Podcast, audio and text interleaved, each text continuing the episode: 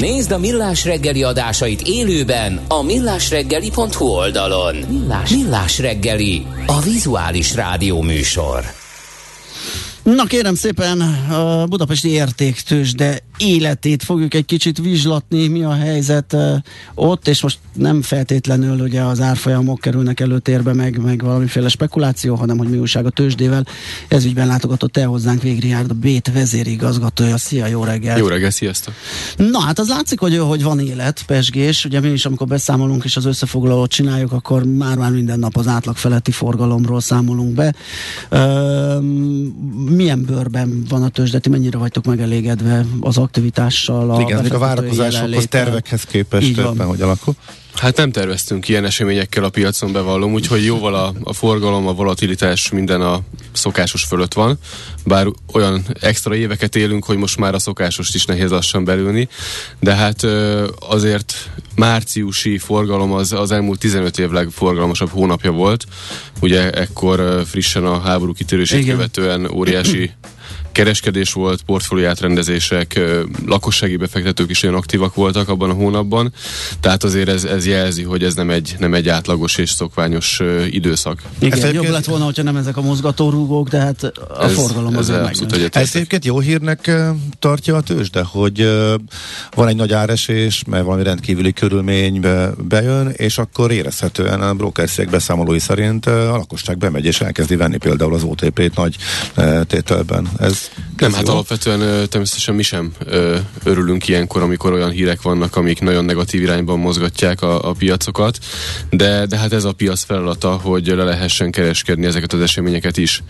Úgyhogy a tőzsdéknek alapvetően az a hozzáállása ilyen esetekben is, hogy nyitva kell lenni, meg kell adni a lehetőséget a befektetőknek, hogy lereagálják az eseményeket. Ez így volt a Covid alatt is, és így van most is, tehát az nagyon nagy probléma lenne már, hogyha a tőzsdéknek sem lenne lehetőségük kinyitni és, és megadni a kereskedés lehetőségét. De azt kimondottam, hogy a lakosság jön be, és egyre többeknek kelti fel az érdeklődését. Oké, okay, hogy ez kell mondjuk egy áresés, de hogy az mintha egyre jobban beivódna, hogy mit tudom én, hogy hú, ha az OTP-re esik, Igen, akkor azt meg kell venni.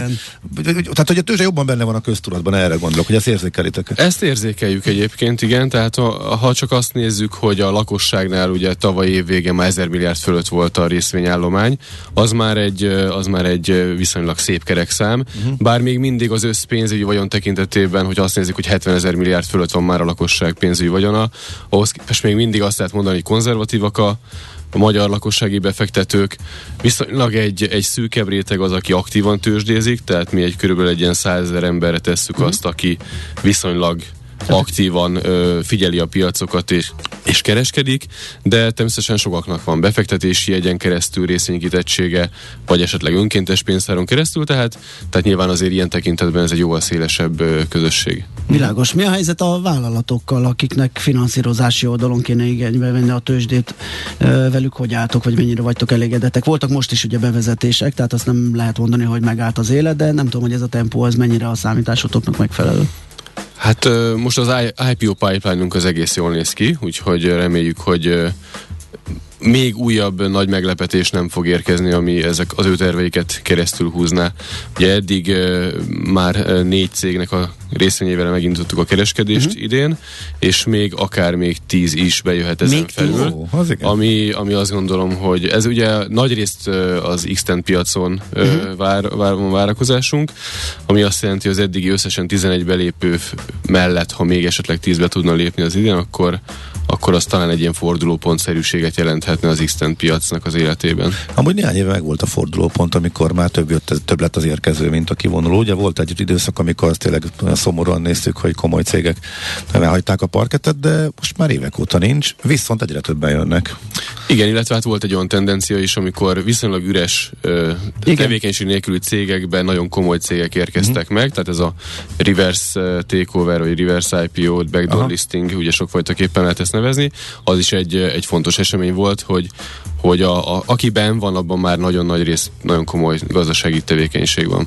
Uh-huh. Uh-huh. Uh, ezek jó számok, de alapvetően mit, mit tapasztaltok, hogy milyen a cégek hozzáállása? Ugye ez egy, ez egy tőke bevonási, finanszírozási forma, elég előnyös, ugye, mert nem, nem szorít annyira, mint a, mint a uh, kamatozó hitel, vagy egy leasing, hogy ebbe van változás a cégeknél, hogy kezdik ezt preferálgatni, mert ugye alapvetően a vállalkozói összetétel meg attitűd is sokszor hátráltatta ezt, ez az én cégem, ide ne szálljon be senki, majd én azt tudom meg irányítom, még azt hiányzik, hogy itt valaki esetleg tulajdonosként még az igazgatóságba is beüljön. Abszolút, vannak ilyen félelmek még mai napig is, Aha. ami azt gondolom, hogy tényleg a tőzsdére lépés kinyitni a tulajdonosi kört, ez az Persze. egyik legnagyobb döntés egy cég életében, tehát ez teljesen érthető, hogy ettől esetleg óckodnak cégtulajdonosok, de van egy nagyon komoly változás, tehát Ugye e két faktort is kiemelnék, az egyik az NKP, hogy kezdjük a kötvény oldalon. Ugye, Ugye az eddig inkább LCO erő volt, jó? Mert nagyon kedvezményes finanszírozás biztosított kötvény oldalról a cégeknek, nem? Igen, az kicsit egy erős versenytársa volt, nem a tőzsdére lépésnek? Néhány cég esetében talán igen, de én sokkal inkább azt gondolom, hogy ez egy bankhitellel szembeni versenytárs volt elsősorban. Hát, és ilyen tekintetben viszont egy óriási edukatív eszköz volt arra, hogy hogyan kell elkezdeni használni a tőkepiacot. Ugye nem is beszélve arról, hogy az NKP-ban való részvételnek feltétele volt egy nemzetközi hitelminősítés, tehát Magyarországon korábban talán Blue kívül egy vállalatnak se volt hitelminősítése, ugye az összes nkp és kibocsátó hitelminősítésre rendelkezik, ezt évente meg kell újítani, tehát folyamatosan rá, rá vannak ezek a ké- vállalatok kényszerítve, hogy folyamatosan bemutassák. Tehát ugyanaz, mint ami a tőzsde logikája, hogy meg vagyok mérettetve folyamatosan, az NKP és kibocsátókra is ez igaz, részben a, a hitelminősítő által, részben pedig hát ugye be kell számolni ugyanolyan a tőzsde honlapján. Mm a legfontosabb fejleményekről, és a transzparencia követelményeknek és a tőzsdés szabályoknak majdnem ugyanolyan mértékben, vagy mondhatjuk, hogy ugyanolyan mértékben meg kell felelni, mint a részvénykibocsátóknak. Úgyhogy ennek egy nagyon-nagyon komoly edukatív szerepe van, és hát már számos NKP és kibocsátóval beszélgettünk arról, hogy hát igen, ők egy két-három éves időtávon belül egyébként komolyan gondolkodnak azon, hogy részvénykibocsátást is megvalósítanak. Tehát ezt már akkor is mondták, amikor részt vettek az NKP-ba, vagy ez már most, hogy az NKP kifut, vagy hát háttérbe szorul, már nincs erre? Néhány cég eleve tervezte ezt, hogy tőkepiacra lép, és akkor, hogyha volt ez a jó lehetőség, akkor nyilván ezt is kihasználták, és kötvényt bocsátottak ki, de többen ennek kapcsán kezdtek el foglalkozni komolyabban a tőkepiacban rejlő lehetőségekkel, és, és ezt követően fogalmazódott meg ez a gondolat, hogy majd a részvénykibocsátást is napirendre tűzik néhány éves időtávon belül. Hmm, tehát megtapasztalták, hogy nem ördögtől való ez, hogy be kell számolni időnként a tevékenységről, meg, meg, meg kicsit feszesebben és, és fegyelmezettebben kell végezni a dolgokat, és ez alapján akkor tovább lépni. Igen, illetve hát az előnyeit is, hogy nem csak egyfajta Igen. finanszírozási forrásra van lehetőség bankiterre, hanem,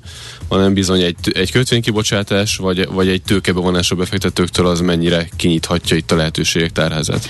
A várakozók, hogy említetted, hogy akár tíz tőzsdére lépő is lehet, így szektorálisan hogy oszlanak meg? Kik azok, akik leginkább nyomulnak, és azt mondják, hogy a tőzsde nekik izgalmas lehet? Hát ugye, hogy a magyar gazdaság szerkezete is ugye divers, de hát azért uh, itt a tőzsdek közelébe kerülő cégeknél azért, ha lehet mondani, hogy a 10 az még nem egy olyan szám, hogy egy óriási lefedettség lenne szektorálisan, de, de azért mégis az IT cégeket egy picit felülreprezentálva látjuk benne, bennük, illetve itt a megújuló energia iparág talán uh-huh. a mhm. másik, amit így kiemelnék, de egyébként meg úgy körülbelül a magyar gazdaság szerkezetét, tehát feldolgozóipari cégek is vannak közöttük, mhm. úgyhogy uh-huh. körülbelül... És itt egyébként számít, bocsánat, számít a jó példa? Vagy csak az jutott eszembe, mert mindkét szektorban van ugye egy szerintem egy 5-6 évvel ezelőtt akkor tényleg az volt, hogy, hogy nem voltak nagyon inspiráló példák, mm. és nagyon nehéz volt felmutatni, és a második vonalban volt azért egy, egy, egy, egy lyuk. De az elmúlt néhány évben azért itt kiváló cégek jöttek be, nagyon szép jelenséget hoztak a részvényeseknek is, kiválóan működnek, tehát most már pont IT vonalon is, pont megújuló energia vonalon is tudunk ilyeneket felmutatni. Ez, ez, ez számít, és ez, ez, ennek része van abban, hogy pont ez, ezekben a szektorokban várhatók újabb, várhatók újabb megjelenők? Igen, én nagyon egyetértek ezzel, tehát én is úgy gondolom, és ebbe hiszek is, hogy pont, hogy a, a példának van a lehető legnagyobb szerepe, tehát, hogyha látja egy magyar vállalatvezető, hogy egy cég, akit esetleg ismer is személyesen, milyen módon használja a tőzsdét, esetleg expanzióra, felvásárlásokra, vagy, vagy, vagy a kötvénybe is ugyanezt láttuk, hogy a végén már, már azért léptek be, mert látták, hogy ebből nem is lehet kimaradni, mert, mert mindenki csinálja, és a versenytársai is ezt, ehhez, ezt az eszközt alkalmazzák. Tehát abszolút a jó példának van a lehető legnagyobb pozitív szerepe abban, hogy, hogy a tőzsdére menetel az egy ilyen természetes út legyen a uh-huh. sikeres vállalatok számára. Meg van közösségépítés, tehát nekünk a stratégiánknak az egy része, hogy tényleg egy ökoszisztéma legyen, ami, ami valóban egy élő dolog, tehát meg legyenek a, a tanácsadók, de legyen egyfajta üzleti közösség is itt a tőzsde körül, úgyhogy ennek a, a B50 ö, klub vagy, vagy kiadványok az egyik leg hasznosabb eszköze. Itt most már 300 cég van benne, és, és tényleg ez egy aktív közösség. Most a héten tartottunk pont egy, egy klubrendezvényt, és közel százan eljöttek. Ugye hát ezek nagy elfoglalt és fontos vállalati vezetők, vállalati tulajdonosok, úgyhogy komoly érdeklődés van a az iránt, hogy találkozzanak, beszélgessenek, és hát a tőkepiac és finanszírozás lehetőségeiről is halljanak friss információkat. Világos. Na, amiben belekérdezett nekem a Gábor, hogy ti benne vagytok-e a tíz tőzsdére lépőbe? Mi nem számoltuk bele magunkat, de, de közben ugye hát alakult az élet is. Uh-huh. Tehát az eredeti tervek szerint már most májusban szerettük volna megvalósítani a tőzsdére lépést, de hát pont amikor a, a a tranzakció a kritikus szakaszba ért, akkor kitört a, a uh-huh, háború, uh-huh. és emiatt az a döntés született, hogy ezt halasztjuk, ezt a, ezt a tervet. És, Meddig megvárjuk. az események függvényében, vagy Hát most az a, az a legvalószínűbb, hogy egy éves halasztás, Aha. tehát jövő tavaszt célozzuk meg, de természetesen majd figyelnünk kell a a piac alakulását, és, és annak meg. De akkor ez már ilyen közelségben van, hogy erről tudunk beszélni, ugye, mert már jó, jó Hát a, éve... a munka nagy részét mi elvégeztük, azt tudom mondani, tehát minden elkészült, ami szükséges volt ahhoz, hogy most megvalósítsuk akár már idén tavasszal a, a piacra lépést, de a, a piaci körülmények ezt nem tették most lehetővé. Uh-huh. Uh, amúgy a 22-es tervek között mi szerepel még? Ugye nem mintha keveselnénk a 10 piacra lépőt, ez, ez tök jól néz ki, csak hogy egyebek, nem tudom, hogy technikai fejlesztésre van-e szükség, vagy, vagy, vagy igény új termékek mhm. bevezet, bármi, ami az idei évre ter. Hát amit kiemelnék, és egy izgalmas új eleme a stratégiánknak, ez a régiós kooperáció, Aha. tehát hogy itt ugye a, a tőzsde, mint iparág, ez egy ilyen scale business, ami azt jelenti, hogy minél nagyobb a piac, amit ki tudunk szolgálni, annál jobban, hatékonyabban, uh-huh. olcsóbban, esetleg profitábilisabban tudunk működni, és hát a mi régiónk, közép-kelet-európai régióban a tőkepiacok azok még mindig alulfejlettnek mondhatók, a gazdaságunknak a fejlettségéhez képest is. Tehát a, ugye a egyfőre első GDP tekintetében Magyarország azért szépen lépdel előre a rangsorban, megelőzünk már néhány nyugat-európai országot is. De ezt, mi, ezt miben mérjük, hogy tőke, tőke kapitalizáció tekintetében mekkora Hát az ország GDP-hez viszonyítjuk lévő... a, a, a tőzsdei kapitalizációt. Világos. Igen. Ez egy ilyen, hát egy egyszerű mutató, de hát az az egyszerű mutatóknak Persze. a szépsége, hogy könnyű összehasonlítani. És, működnek, igen. és nagyjából működnek, úgyhogy ugye ez angol száz országokban, ahol a tőkepiacnak a szerepe a finanszírozásban nagyobb, mint a bankoké, ott ugye 100% fölött van, tehát egy tőzsdekapitalizáció nagyobb, mm. mint mhm. az ország éves GDP-je. A kontinentális európai országokban inkább ez az 50-60 százalék környékén van. A mi régiónkban meg ez a 10 és mondjuk 25 százalék között ingadozik, mi most éppen ilyen 20 százalék környékén vagyunk. De hát ugye itt is egy konvergenciára számítunk, hogy, hogy ez majd konvergál mondjuk az 50-60 százalékhoz, ami kontinentális európai országokban jellemző. De amíg ez megtörténik, addig is ugye hát ezek relatív alulfejlett piacok, Aha emiatt a mérethatékonyság az kevésbé tud működni, mint nagyobb nyugat-európai országokban, fejlettebb tőkepiacsal, tehát lenne értelme itt ezeknek az országoknak a piacainak együttműködni. Úgyhogy tavaly decemberben mi aláírtunk a Varsai tőzsdével egy együttműködési megállapodást, arra, hogy a clearingházak között legyen egyfajta együttműködés. Ugye nekünk van a Keller KSF Magyarországon, uh-huh.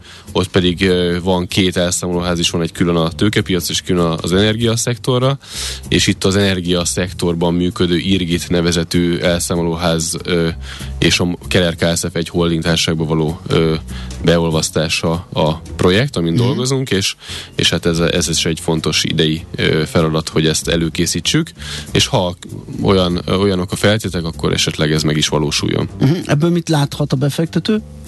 Hát az időzítés az körülbelül úgy néz ki, hogy szeptember végéig próbáljuk ezt feltérképezni, és egy döntési szituációt megalapozni, és körülbelül akkor uh-huh. szeptember ősz környékén várható, hogy ebben lesz döntés. Világos.